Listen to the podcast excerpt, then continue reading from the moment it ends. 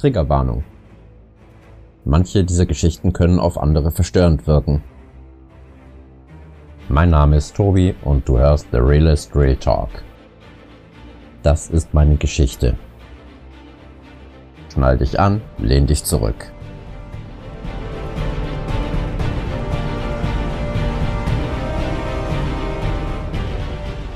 Ja, willkommen zu Part 2 von meiner Drogengeschichte. Ich muss natürlich noch dazu sagen, alle diese Stunts bitte nicht zu Hause nachmachen. Sie wurden von absoluten Vollpfosten durchgeführt. Nehmt keine Drogen, das hat hier alles nur Aufklärungszwecke. Also heute kommt Part 2. Ich fasse nochmal zusammen. Die sind stehen geblieben, als ich vom Gymnasium gegangen bin, wo mein Vater sich das Leben genommen hat und ich dann mit meinen 14 Jahren angefangen habe zu kiffen.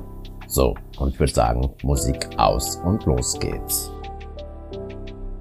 War 14,5, also fast 15 und ich hatte meine ersten Erfahrungen mit Cannabis gemacht. Also ich muss ehrlich sagen, ich habe das überhaupt nicht vertragen. Mir hat das früher überhaupt keinen Spaß gemacht. Erst später dann.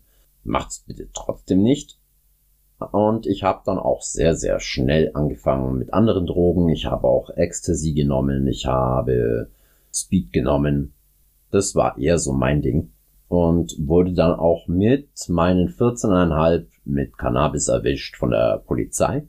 War das Beste, was mir passieren konnte. Es war zwar noch lange nicht das Ende der Fahnenstange, aber trotzdem. Und dann hat es auch nicht mehr lange gedauert und ich bin dann in die Jugendpsychiatrie gekommen. Sechs Wochen lang. Das war das Beste, was meine Mutter gemacht hat in der damaligen Zeit. Also, wenn eure Eltern euch irgendwie aus Härte helfen wollen, bitte nehmt sie nicht krumm. Also ich bin beleidigend geworden und es tut mir heute auch leid, weil ich konnte das einfach damals nicht sehen, was meine Mutter dort für mich tun wollte. Ich hatte natürlich unter den Traumata meiner Vergangenheit zu leiden, unter der Gewalt, die ich erlebt habe, auch miterlebt habe, den, diesen seelischen Missbrauch, ja, immer zu denken, dass, dass ich verantwortlich wäre für das Wohlbefinden meiner Mutter, meines Vaters, meiner Geschwister.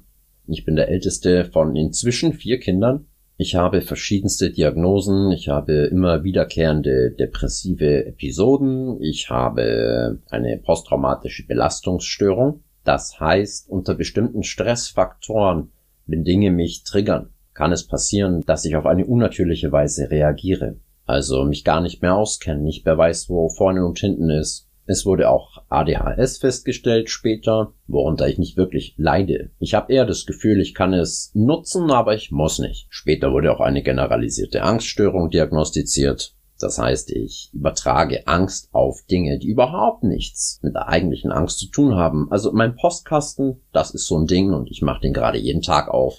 Auch am Sonntag. Gute Übung. Und natürlich meine Suchterkrankung, bei gegenwärtiger Abstinenz. Ich habe einen GDB von 60, das heißt, ich bin zu 60 Prozent schwerbehindert. Allerdings habe ich den neuen Ausweis seit 2020 nicht mehr beantragt, weil, frag mich nicht warum. Schwerbehindert bedeutet einfach nur, dass ich an der Teilhabe, am sozialen und am Arbeitsleben eingeschränkt bin. Das heißt, ich muss einfach ein bisschen mehr tun als andere, um das Gleiche zu schaffen. Nicht nur arbeitstechnisch, sondern in meinem Fall eben psychisch. Auf meinem Wochenendurlaub während meiner Jugendpsychiatriezeit lernte ich meine erste Freundin kennen. Nach nicht mal fünf Monaten hat sie mir irgendwann unter Tränen erzählt, dass ein Familienmitglied sich sexuell an ihr vergeht. Für ihre Seele heftig und für mich als damals dann 15-Jähriger auch sehr, sehr, sehr heftig. Vor allem, weil ich dieses Familienmitglied kannte und mochte. Ich war der Erste, dem sie sich anvertraut hat diese Sache lief schon über Jahre. Sie wollte Hilfe und ich habe mit ihr gemeinsam die Anzeige gemacht und ich habe ihr auch versprochen, bei ihr zu bleiben, bis es ihr besser geht, obwohl ich gar nicht mehr wollte. Ich wollte wegrennen mit meinen 15. Aber auch damals war mir immer wichtig, mein Wort möglichst zu halten, wenn ich kann, und ich bin noch weitere zweieinhalb Jahre geblieben, bis es diesen Menschen besser ging. Zumindest dachte ich das. Letztlich hat sie mich dann betrogen und ihre Familie hat mich natürlich verantwortlich gemacht für alles, für den ganzen Stress, den es dort gab. Nach dieser Anzeige kam es auch dazu, dass wir eine Warnung gekriegt haben, dass dieser Mensch uns verfolgt, dass er betrunken unterwegs ist mit dem Auto und uns umbringen möchte. Wir haben uns natürlich dann nicht draußen aufgehalten. Es ging alles gut. Allerdings hat sich dann das Familienmitglied später suizidiert Welcome to my world. That's where I am from.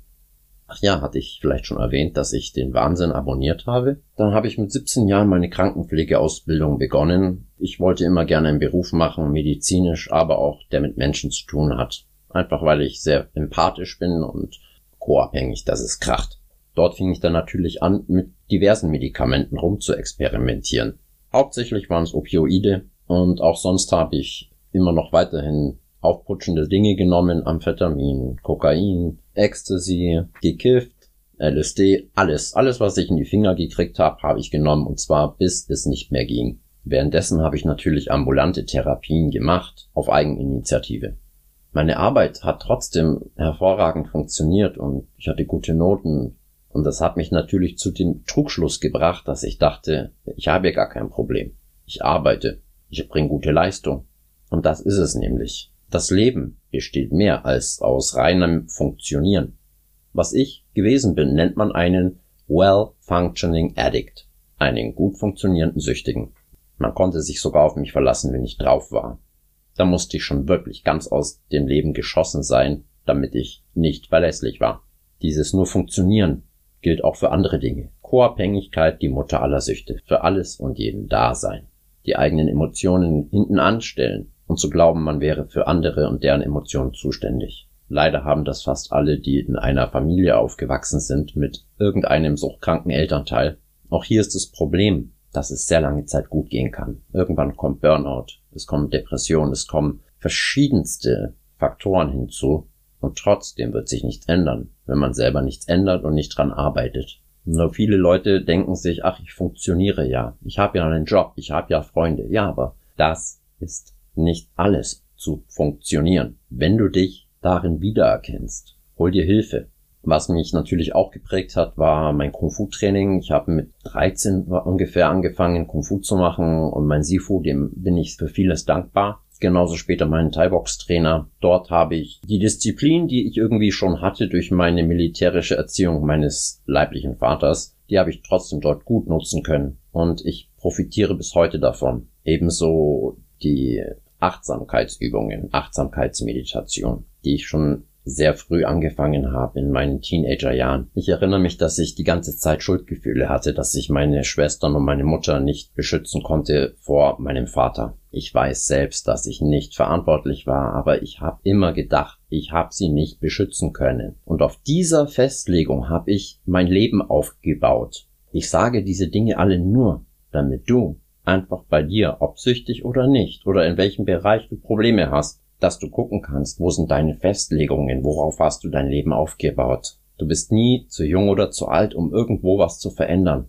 Ja, dann kamen natürlich immer wieder mal so depressive Episoden, mal länger, mal kürzer. Durch diese Traumastörung auch Albträume, heftigste Albträume, Schlafstörungen und ich hatte immer das Gefühl, völlig wertlos zu sein. Vielleicht kennst du das selbst. Und jetzt komme ich noch zum Schlusspunkt. Ich bin damals in eine Klinik gegangen, die auch wie meine Selbsthilfegruppen nach den zwölf Schritten arbeitet. Und dort habe ich angefangen zu lernen, für mich zu sorgen. Der Weg ist zwar immer noch ein sehr, sehr, sehr langer gewesen. Und trotzdem sind das Dinge, die ich dort gelernt habe, von denen ich heute noch zehren kann.